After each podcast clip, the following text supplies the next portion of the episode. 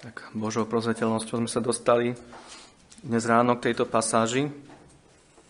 A Božou prozreteľnosťou sa v našich životoch, manželstvách, rodinách, aj v cirkevnom zbore udiali a dejú veci, ktoré v nás môžu vyvolávať strach. Rovnako keď pohľadneme ďalej do cirkvi a ešte ďalej do sveta a vidíme veľký úpadok a bezbožnosť, na jednej strane skryté a plazivé prenasledovanie, na druhej strane úplne otvorené a drvivé prenasledovanie, môže to v nás tiež vzbudzovať strach. Možno už len pohľad na budúci týždeň. A bojíme sa. Čo bude? Dnes sa držím pána, dnes stojím dobre, ale ako na tom budem cez týždeň? Budem musieť znova padnúť do tých hriechov, s ktorými tak zápasím. Budem musieť znova riešiť tie dlavivé problémy. Zažijem opäť sklamanie, možno od tých najbližších. Táto pasáž, ktorú sme čítali, je na toto všetko liekom. A ukazuje nám to, že Božie dieťa nemá jediný dôvod báť sa budúcnosti. Môžeme si prečítať tejto pasáži, obzvlášť verše 28 zo 45. kapitoly, kde čítame, a Izrael povedal, to je dosť. Jozef, môj syn, ešte žije. Pôjdem a uvidím ho prv, ako zomriem. A potom verš 3 v kapitole 46, kde hospodin hovorí Izraelovi. Ja som ten silný Boh, Boh tvojho otca. Neboj sa. A keď teda na túto pasáž hľadíme, na tento text, ktorý sme čítali, môžeme tu vidieť štyri dôvody, pre ktoré by sa Božie dieťa nemalo a nemusí bať budúcnosti. Prvým dôvodom, ktorý vidíme v tomto texte, je to, že Božie zaopatrenie je úžasné. Vidíme to hlavne v 45. kapitole, v tých zvyšných veršoch 16 až 24. A potom tu vidíme, druhý dôvod je ten, lebo Boží väčší Jozef žije. Pre Božie dieťa je vždy obrovskou povzbud, po, takou sprúhou a povzbudením skutočnosť, že Pán Ježiš Kristus, ktorého je Jozef na tomto mieste prorockým predobrazom, v celom tomto príbehu žije. Potom tretím dôvodom je ten, že Božie slovo nám dáva uistenie, ako to vidíme potom ďalej v kapitole 46. A nakoniec tu vidíme štvrtý dôvod, ktorý je trošku taký možno zvláštny, ale tiež je to dôvod, ktorý by mal rozpúšťať naše strachy a to je, že Božie potomstvo, ktoré tu vidíme, je prehojné. A tak a poďme sa teda pozrieť na tieto štyri dôvody a Môžeme v duchu prosiť pána, aby nám pomohol, aby v akékoľvek strachy a obavy, ktoré sú v našich životoch, mohli takýmto spôsobom byť jeho slovom vyhnané z našich životov. Takže prvý dôvod, prečo sa nebáť v budúcnosti, vidíme, ako sme povedali v kapitole 45 a vo veršoch 16 a 24. Tu vidíme, ako faraón, král celého Egypta, celého tohto obrovského impéria, oslovuje týchto ničotných Hebrejov, ktorí sú cudzí pastieri, ktorí prišli do jeho krajiny a vydáva príkazy, ktoré majú naplniť všetky ich potreby. Opäť si to musíme predstaviť, ako sme aj minule hovorili, bo keď to nepredstavíme, tak e, minieme veľa z tohto. Musíme si uvedomiť, že uh, tu stojí kráľ a panovník jeden, jednej z na, na, najväčších uh, ríš v tých časoch. A pred ním stoja naozaj tí najnižší z najnižších. Hebreji, ako čítame na iných miestach, sme čítali v písme, že je ohavnosťou pre egyptianov vôbec byť s týmito pastiermi. Egyptiania mali odpor k týmto, k týmto pastierským národom a obzvlášť k Hebrejom. Tak toto, čo tu tento faraón robí, je niečo, niečo úžasné dáva tu príkazy, ktoré naozaj týchto mužov majú zaopatriť vo všetkých ohľadoch. A vidíme tu, že Jozef je ten, ktorý má tento vplyv a priazeň faraóna. A že tento vplyv a priazeň sú také, že keď sa faraón dozvie o týchto jeho bratoch a o zmierení medzi nimi, ktoré nastalo, tak vidíme vo verši 16, že sa mu to ľúbi. A ľúbi sa to nie len faraónovi, ale ľúbi sa to celému jeho dvoru, všetkým jeho sluhom, ako čítame.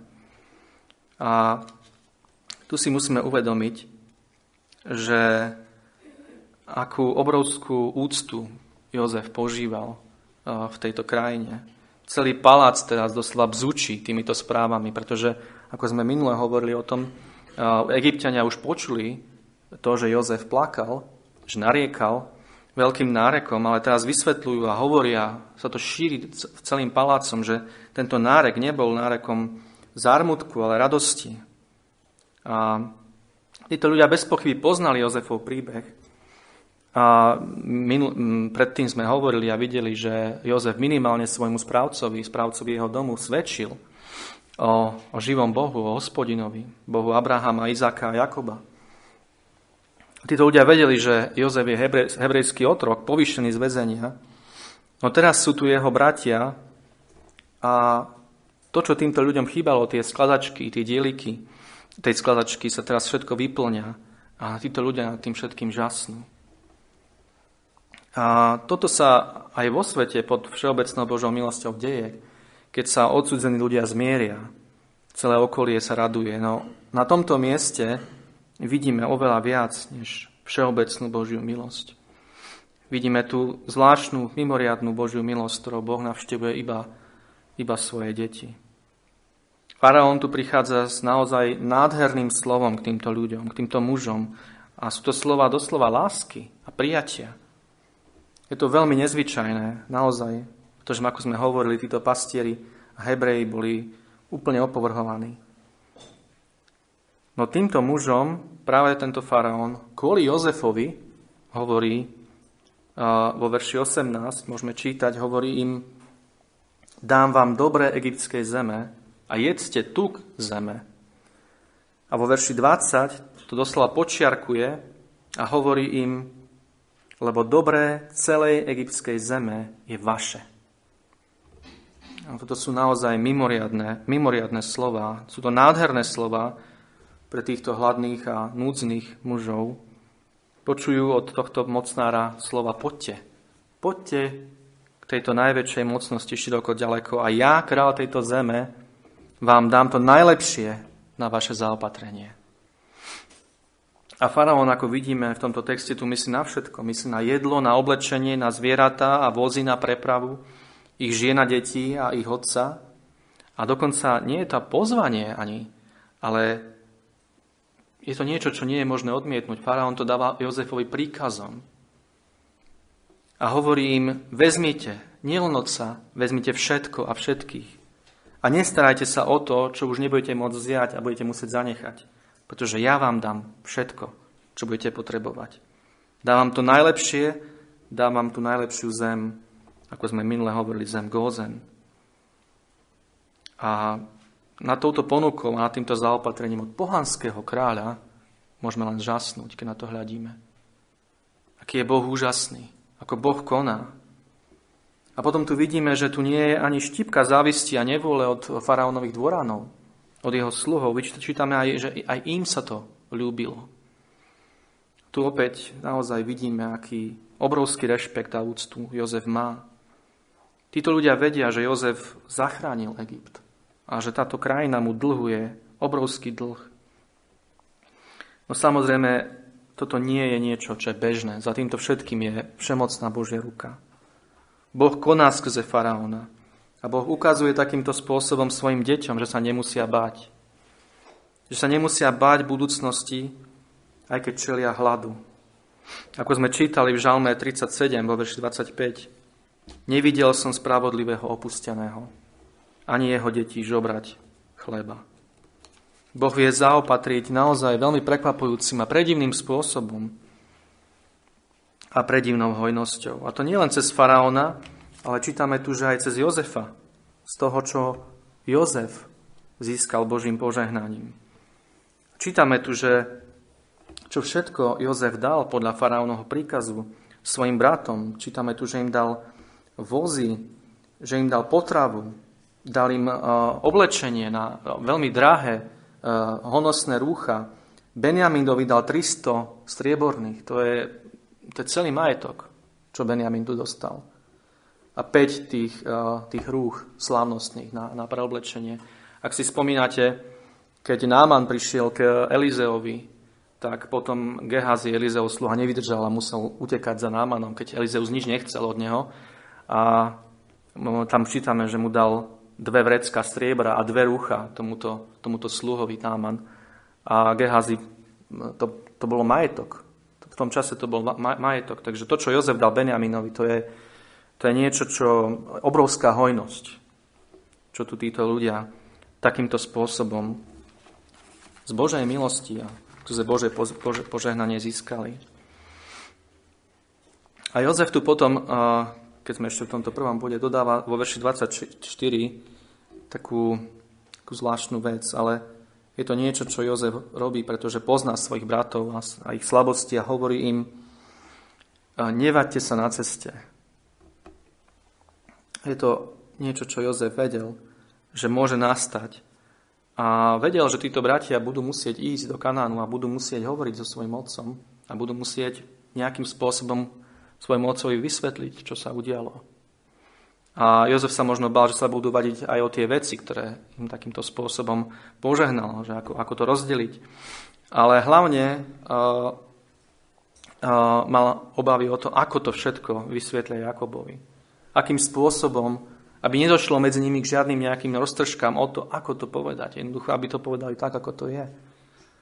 A aby Jakobovi vysvetlili všetko. A tu prechádzame potom do druhého bodu a vidíme, že títo bratia prichádzajú do Kanánu, prichádzajú k svojmu otcovi a opäť si to musíme predstaviť, v akom rozpoložení museli ísť domov títo muži. Bez pochyby sa museli radovať, museli byť plní radosti, ale zároveň museli byť aj plní obav. Ako to príjme ich otec? Čo im povie, keď budú musieť vysť pravdou von že celý život žil v blúde, žil v klame a že oni boli tí, ktorí ho v tomto blúde a v tomto klame celé tie roky držali. Ako príjme tú zväzť Jakob? A môžeme prejsť do verša 26 a pozrieť sa na to. A čítame tu, že prišli a zvestovali mu a riekli, Jozef ešte žije a panuje v celej egyptskej zemi. A potom čítame, ako to prijal Jakob. Čítame tu, že Jakobovo srdce zmeravelo, alebo im neveril.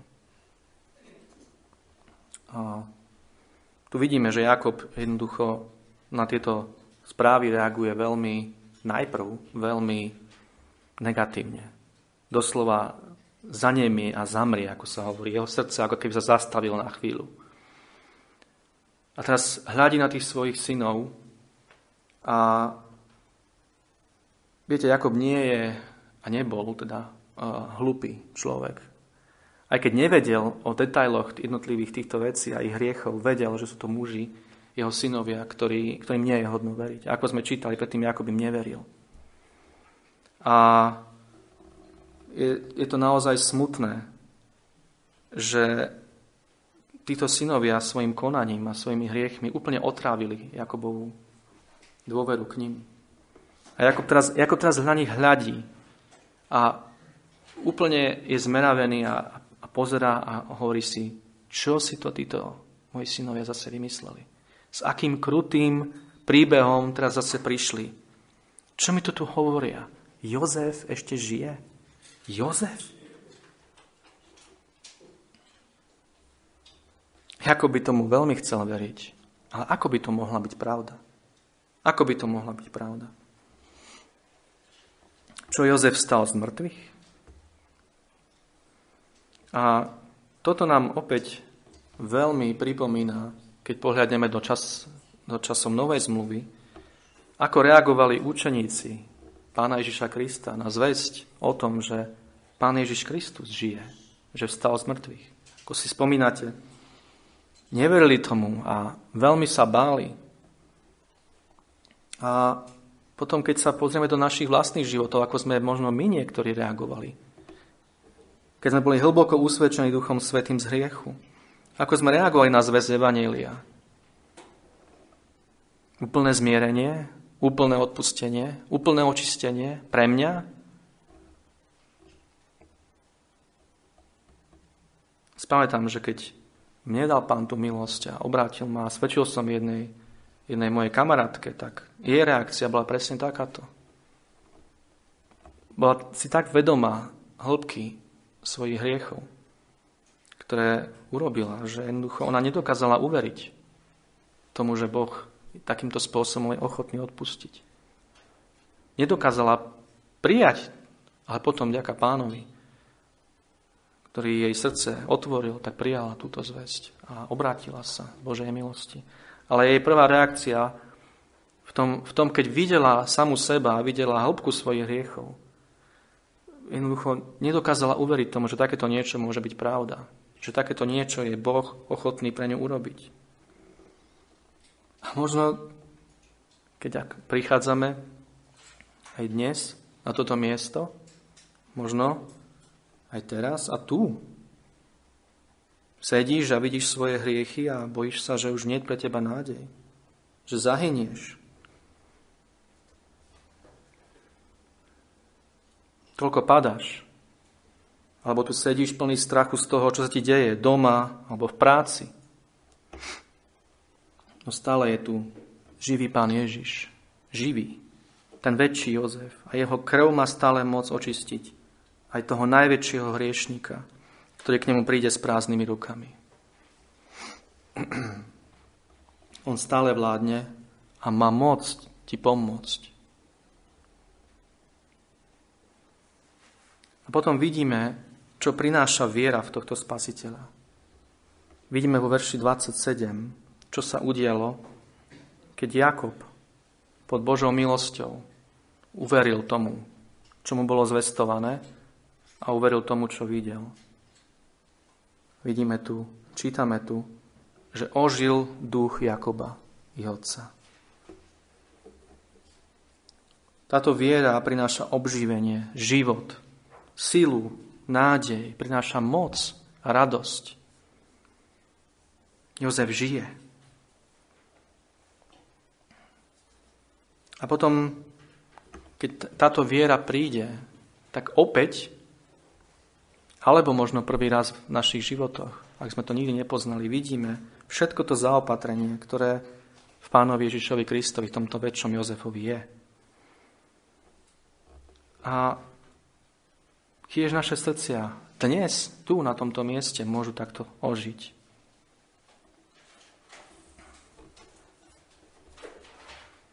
Vo verši 27 čítame, že synovia Jakobovi rozprávali mu všetky slova Jozefove. Všetky slova Jozefove, ako počul túto nádhernú zväzť. Ale potom tu boli aj vozy, ktoré tento text spomína. Je tu napísané, no keď potom videl vozy, ktoré poslal Jozef, aby ho odviezli, tedy ožil jeho duch. A práve toto bolo niečo, čo Jakoba úplne ohromilo, pretože to, čo videl, bolo niečo, čo vedel, že jednoducho nie je možné, aby tieto vozy boli totiž to niečo také, ako keby k vám niekto prišiel s, tými najmodernejšími, najlepšími výdobytkami vtedajšej technológie. Proste Egyptiania boli týmito vozmi známi a Hebreji ich nie, že nemali, ale mnohí z nich ich nikdy v živote ani nevideli. Ale to boli doslova zázraky vtedajšej technológie. A Jakob, keď videl svojich synov úplne zmenených. Počul zväzť o svojom synovi Jozefovi, že žije a videl tieto vozy a celé toto zaopatrenie. V tom momente ako pochopil jednu vec, že to, čo predtým hovoril a čo aj my sme predtým rozoberali, keď volal, na mňa sa to všetko valí, alebo inými slovami, toto všetko je proti mne, Jakub vedel, že sa mýlil. A Jakub, Jakub verí. Verí. Hoci v duchu možno prosí Boha, ako ten otec, Pane, ja verím, ale pomôž mojej nevere, tak predsa verí a jeho duch ožíva. Vidí, že Boh konal v jeho synoch, v Jozefovi, skrze prozreteľnosť toľkých mnohorakých podobách a vidí, že to všetko Boh konal pre dobro jeho ľudu a pre jeho vlastné dobro. A tak Jakob vidí, že Boh takto poslal Jozefa na záchranu nielen jeho bezprostrednej rodiny, ale budúceho potomstva, toho zostatku, z ktorého mal prísť zmluvne zasľúbený Mesiáš. Toto všetko Jakob vidí zrazu. A je mu to jasné. A jeho duch ožíva. A preto, po tretie, Boh hovorí Jakobovi. V Beršebe, keď Jakob sa pohne a koná na základe tejto viery a keď hľadá Božiu vôľu, Boh ho svojim slovom uistuje a hovorí mu, ja som ten silný Boh, tvojho otca. A neboj sa. Potom prichádzajú opäť tie slova, neboj sa. Hospodin uistuje Jakoba skrze svoje slovo. A bratia a sestry, tento Boh, ktorý takýmto spôsobom na tomto mieste uistil Jakoba svojim slovom, je našim Bohom. Zmenil sa tento Boh nejakým spôsobom? Je Boh Biblie v dnešnej modernej dobe iným Bohom? Keď držíme vo svojich rukách Jeho slovo a čítame ho, keď ho počujeme, keď vidíme neporovnateľne viac ako Jakob, máme sa báť? Viete, mnohí ľudia sú takí, že uh, oni, keď čítajú tieto pasáže, aj keď čítajú Abrahamovi, a tak a, hovoria, toto, toto, toto je práve to, toto je to, títo, títo, títo zjavenia, títo navštívenia, toto, toto, toto je to dôležité. Oni vôbec nerozumejú, že títo muži, ktorí žili ďaleko cez 100 rokov, zažili týchto zjavení možno pár, možno na jednej ruke by to spočítali. Za celý svoj život. Ale keď to čítajú títo ľudia, v týchto, v týchto, zhustené v týchto kapitolách, tak to v nich vyvolá dojem, že to bola každodenná skúsenosť týchto mužov. Že títo muži každý jeden deň mali takéto navštívenia od, od hospodina. A toto je to dôležité. Nie. Toto boli, toto boli vynimočné, vynimočné chvíle, špecifické chvíle, pri ktorých, ako čítame, väčšinou títo muži potom aj postavili oltár hospodinovi, pretože to bolo tak niečo vynimočné a tak dôležité. A potom títo ľudia úplne vyhadzujú Bibliu von oknom. A hovoria, nie, nie, my potrebujeme toto, toto. Ale to, čo my máme v písme, to je niečo, čo Jakob ani, ani nechyroval. Jakob ani netušil. Mnohé tieto veci, tušil, môžeme povedať, tušil. Vierou videl vopred, ako Abraham, ako pán Ježiš povedal, že vierou hľadel vpred na jeho deň a, a radoval sa. A, ale to bol to, ten pohľad, keď to porovnáme s tým, čo máme my v písme, v kompletnom kánone, to sa nedá porovnať, tá jasnosť, ktorú máme my. A akú mali oni. Takže my máme Božie slovo. Celé, celé toto zjavenie. My sa môžeme pozerať teraz z perspektívy tisícročí na to, čo Pán Ježiš vykonal, ako prišiel ako zasľúbený Mesiáš. A tak my máme ďaleko menej, ďaleko menej dôvodov sa báť. Keď toto slovo máme tu takýmto spôsobom dispozícia, môžeme ho kedykoľvek otvoriť, môžeme sa kedykoľvek doň ponoriť, môžeme ho kedykoľvek čítať. A potom, keď sa aj my sami pozrieme späť na svoje životy, nevieme ukázať ani na jedno miesto, na žiadnu udalosť, nevieme dosvedčiť na mnohých udalostiach a veciach, ako sa o nás pán postaral. A už keď potom pohľadneme len na samotné naše obrátenie, ak sme obrátení, keď si na to spomenieme a keď si uvedomíme opäť tú skutočnosť, musíme žasnúť. Musíme len žasnúť. A musí nás to opäť znova a znova úplne roztápať. A roztápať nás akékoľvek obavy a pochybnosti. A tak ako Boh uisťoval na tomto mieste Jakoba skrze svoje slovo, tak práve teraz uistuje aj nás a hovorí nám, neboj sa. Neboj sa. Čo čítame v písme? Ten, ktorý neušetril svojho syna, varí by nám v ňom všetko nedaroval? Teraz znamená to, že život kresťana má byť, alebo je, prechádzka rúžovou záhradou? Opäť, ako učia niektorí, a dokonca mnohí dnes, a úplne falošne, že kresťan má byť človek, ktorý je bohatý a vždy zdravý. Nie, práve naopak. Ale čo to znamená, je to, že Pán je s nami spôsobom, ktorým nie je s nikým iným. A ak si jeho syn alebo dcera skrze vieru v Krista, si drahokamom v jeho očiach, na ktorý má obrátenú svoju pozornosť zvláštnym spôsobom a ktorý zohráva v jeho odvekých plánoch absolútne špeciálnu úlohu. Toto si ty, ak si Boží syn alebo Božia dcera. Ak veríš v Krista. Boh na teba hľadí s láskou, ktorá je nepodmienečná. Ktorá nie je ničím podmienená. A je s tebou vo všetkom, čo prežívaš. A keď sme slabí, tak naša slabosť spočíva nie v Bohu, ale v našej nevere a v tom, že my často nie sme s ním a nepijeme vierou z prámenia jeho slova. A hľadíme na seba miesto na Krista. A potom sa všade plazí strach a nie divu.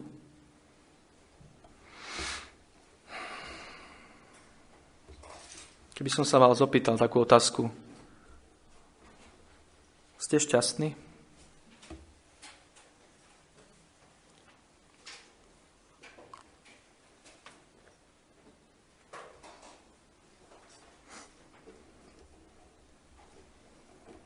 To je veľmi dôležitá otázka. Veľmi jednoduchá otázka. Ale treba si ju položiť a úprimne si na ňu odpovedať. Ste šťastní?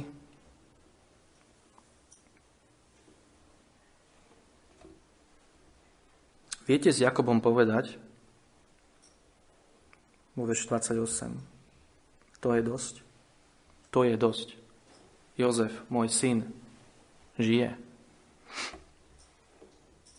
Ste šťastní Pánovi Ježišovi Kristovi, v živom Bohu a Spasiteľovi?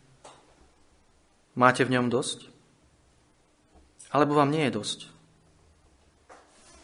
A ste tým pádom nespokojní a nešťastní? Viete, toto biblické slovo dosť, opäť, prejdeme ho veľmi rýchlo, keď, keď čítame písmo, ale toto slovo je veľmi dôležité. A, o, a vyskytuje sa dosť často o, práve v starej zmluve takýmto spôsobom, že nech ti je dosť, alebo toto je dosť, je dosť. Toto slovo dosť znamená spokojnosť a šťastie v tom, čo z Božej milosti som a čo z Božej milosti mám. Toto to slovo dosť znamená je, je ho nutné chápať v kontexte Božej, Božej milosti a Božieho zaopatrenia a toho, že mám v tomto Bohu dosť. Že už nič viac nepotrebujem. Všetko, čo mám navyše, je, je len obrovský bonus, obrovská milosť a prehojná láska môjho Boha, ale keby som to nemal, aj tak mám dosť.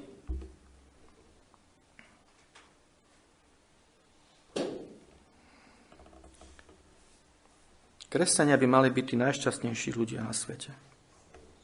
A je obrovská tragédia, keď nie sú.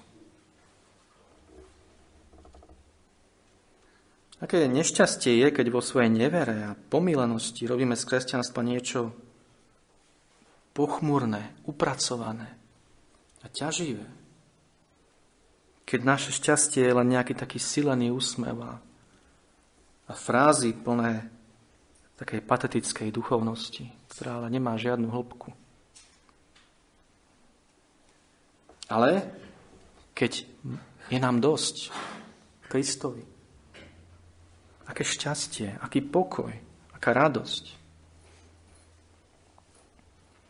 A keď hľadíme do tohto textu, musíme pamätať na to, že Jakob videl zaopatrenie, videl Božie konanie, videl vozy, ale jeho šťastie nezostalo pri týchto znakoch. Božej lásky. Jakob hovorí, pôjdem a uvidím Jozefa. Pôjdem a uvidím ho, prv ako zomriem, hovorí Jakob. A podobne aj my môžeme hľadieť na Božiu opateru, môžeme hľadieť na znaky jeho starostlivosti v našich životoch, môžeme mať potešenie v jeho slove, no v konečnom dôsledku je to o pánovi Ježišovi Kristovi. Pôjdem za ním, alebo nie. Možno prvý raz, a možno opäť. Ale pôjdem za ním, alebo nie. Pôjdem za ním a moje šťastie bude celé iba v ňom a bude mi dosť, nech by sa dialo čokoľvek. Aj keby som mal ísť do Egypta, ako Jakob, celou svojou rodinou. Takto ožil duch Jakoba. A takto môže ožiť i náš duch a potom všetok strach musí utiecť. Je napísané šťastný je ľud, ktorému, ktorého Bohom je hospodin. Čo teba robí šťastným? Čo teba robí šťastnou?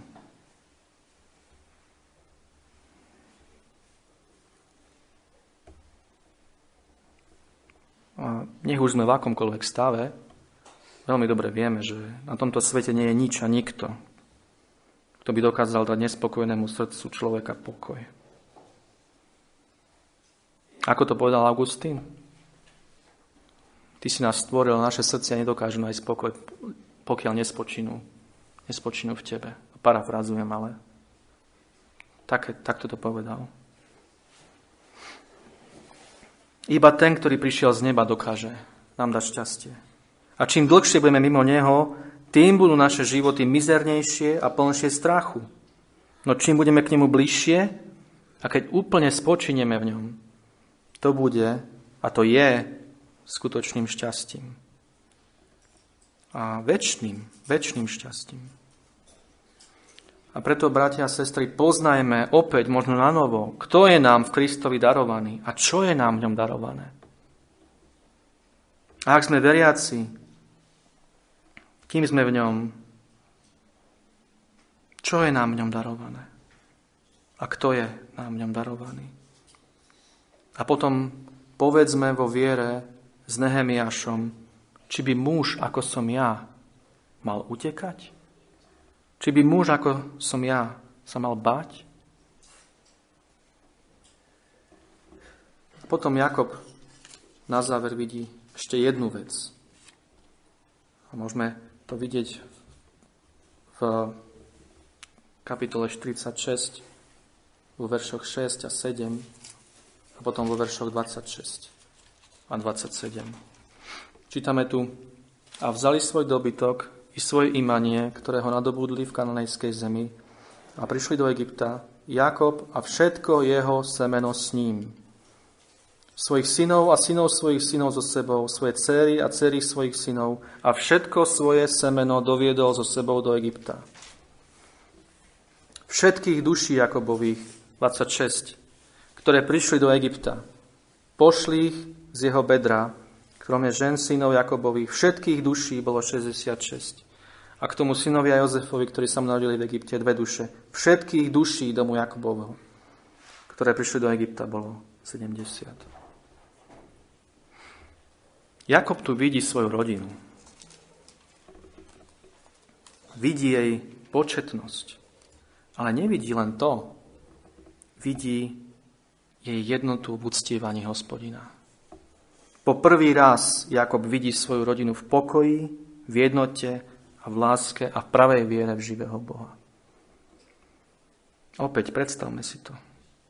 Jakob je starý muž, Aký to musel byť pre neho pocit po všetkom tom trápení a všet, po všetkých tých zlyhaniach, ako hľadel na svojich synov, aké požehnanie to muselo pre neho byť. Vidieť svoju rodinu takýmto spôsobom, celú, zjednotenú, takýmto spôsobom, svetým duchom, pokáni a viere v hospodina, živého Boha. Koľko strachu prichádza do našich životov s deťmi, strach o ich život, o ich zdravie, o ich zaopatrenie, o to, či ich dobre vedieme a vychovávame. Strach z našich zlyhaní, na jednej strane v benevolentnosti, na druhej strane v prísnosti, strach z našich zlyhaní a našich hriechov, čo sa týka výchovy. A ako kresťanov obzvlášť nás obchádza strach najmä o ich duše, o ich väčnosť. A tu vidíme na tomto mieste Božie slovo opäť, akým spôsobom nás posilňuje a akým, spôsobom vyháňa aj tento strach z našich životov. Božie slovo obsahuje veľa sľubov pre rodiny. Keď si spomenieme na to novozmluvné, budeš spasený ty, aj tvoj dom. To je opäť to slovo dom. Niečo znamená. Znamená tvoju rodinu. A nie je to prázdny sľub. Nie je to len také niečo, že budeš spasený ty aj tvoj dom. Nie, je tu niečo, čo Boh hovorí a čo Boh robí. Práve v tých domoch a v tých domácnostiach, kde jeho slovo hojne prebýva a kde sú rodičia obrátení, zachránení a kde vedú svoje deti takýmto spôsobom a takýmto spôsobom ich budujú, Boh sľubuje, že bude konať. Možno nie hneď a možno to potrvá roky, ale bude. A my sa nesmieme báť a musíme veriť pánovi a musíme uchopiť tieto sľuby a modliť sa o naše deti. Zápasiť o ne. A musíme sa modliť aj o seba, aby sme my boli tie živé listy, ktoré naše deti budú čítať. Denne. Aby sme neboli vrahovia ich duši. Pretože my môžeme, ako je napísané pri sloviach, môžeme svoj dom budovať vlastnými rukami a môžeme ho vlastnými rukami aj boriť, ničiť. Práve takýmto spôsobom. Je to tam napísané o žene, ale to platí aj o mužoch rovnako. Ako vieme, v písme vidíme aj príklady o tom, ako celý dom jednoducho padol. Ako padol dom Achabov napríklad. Saulov a iné. Pán Ježiš nám hovorí Matúšovi 7 o dome postavenom na skále, o dome postavenom na piesku a o tom, ako jeden obstojí a druhý úplne padne.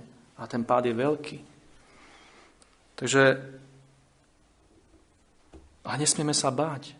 Nesmieme sa báť. Pán, pán nám to nehovorí kvôli tomu, aby nás vystrašil, ale aby nás povzbudil mu veriť a zápasiť v modlitbe o to. Pretože Boh je verný. A tu, tu práve vidíme, aký je Boh verný. Čo Boh povedal Abrahamovi? Izákovi, čo slúbil Jakobovi? Že vybuduje jeho dom. Že jeho potomstva bude ako hviezd na nebi, ako piesku na brehu mora. A to tu pán začína plniť a Jakob to vidí, že Boh je verný. A preto aj my obráťme naše strachy a naše starosti v modlitby, pretože prečo? Božie zaopatrenie je úžasné. Boží syn je živý. Božie slovo nás uistuje a Božie potomstvo je prehojné, ako sme hovorili. Z týchto pár desiatok, ako sme tu čítali, Boh učinil národ, obrovský národ. Verný svojim sľubom, ktoré dal Abrahamovi. A preto sa modlíme nielen ako rodičia o svoje deti, ale aj ako Božie deti o našich súrodencov, ktorí sú ešte tam vonku, a ktorí čakajú na svetlo Evanília. A na úplný záver by som prečítal z eh, proroka Izajaša zo 41. kapitoly, verše 13 a 14, s ktorými vás nechám. Lebo ja, hospodín, tvoj Boh, som ťa pojal za tvoju pravicu, ktorý ti hovorím, neboj sa, ja ti pomôžem, Neboj sa červíku Jakobov, hrstko Izraelova. Ja ti pomôžem, hovorí hospodin, tvoj vykupiteľ, svätý Izraelov. Amen.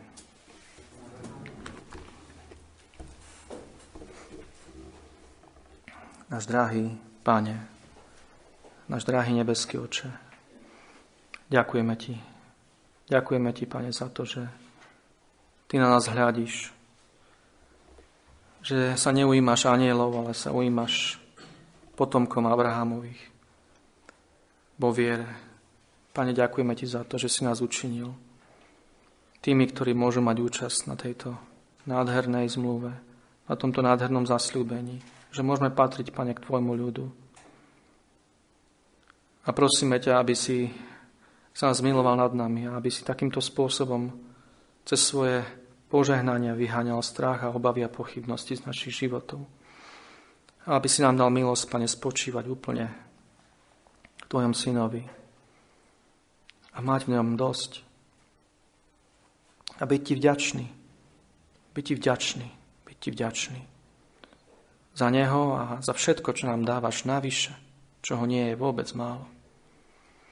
A Pane, prosíme ťa, aby tí, ktorí nepoznajú ešte Pána Ježiša Krista osobne, aby mohli v ňom spočínuť vierou. Aby mohli odhodiť úplne všetky strachy, všetky obavy, všetky pochybnosti. A aby mohli utekať k nemu a nájsť v ňom, nájsť v ňom všetko. Amen.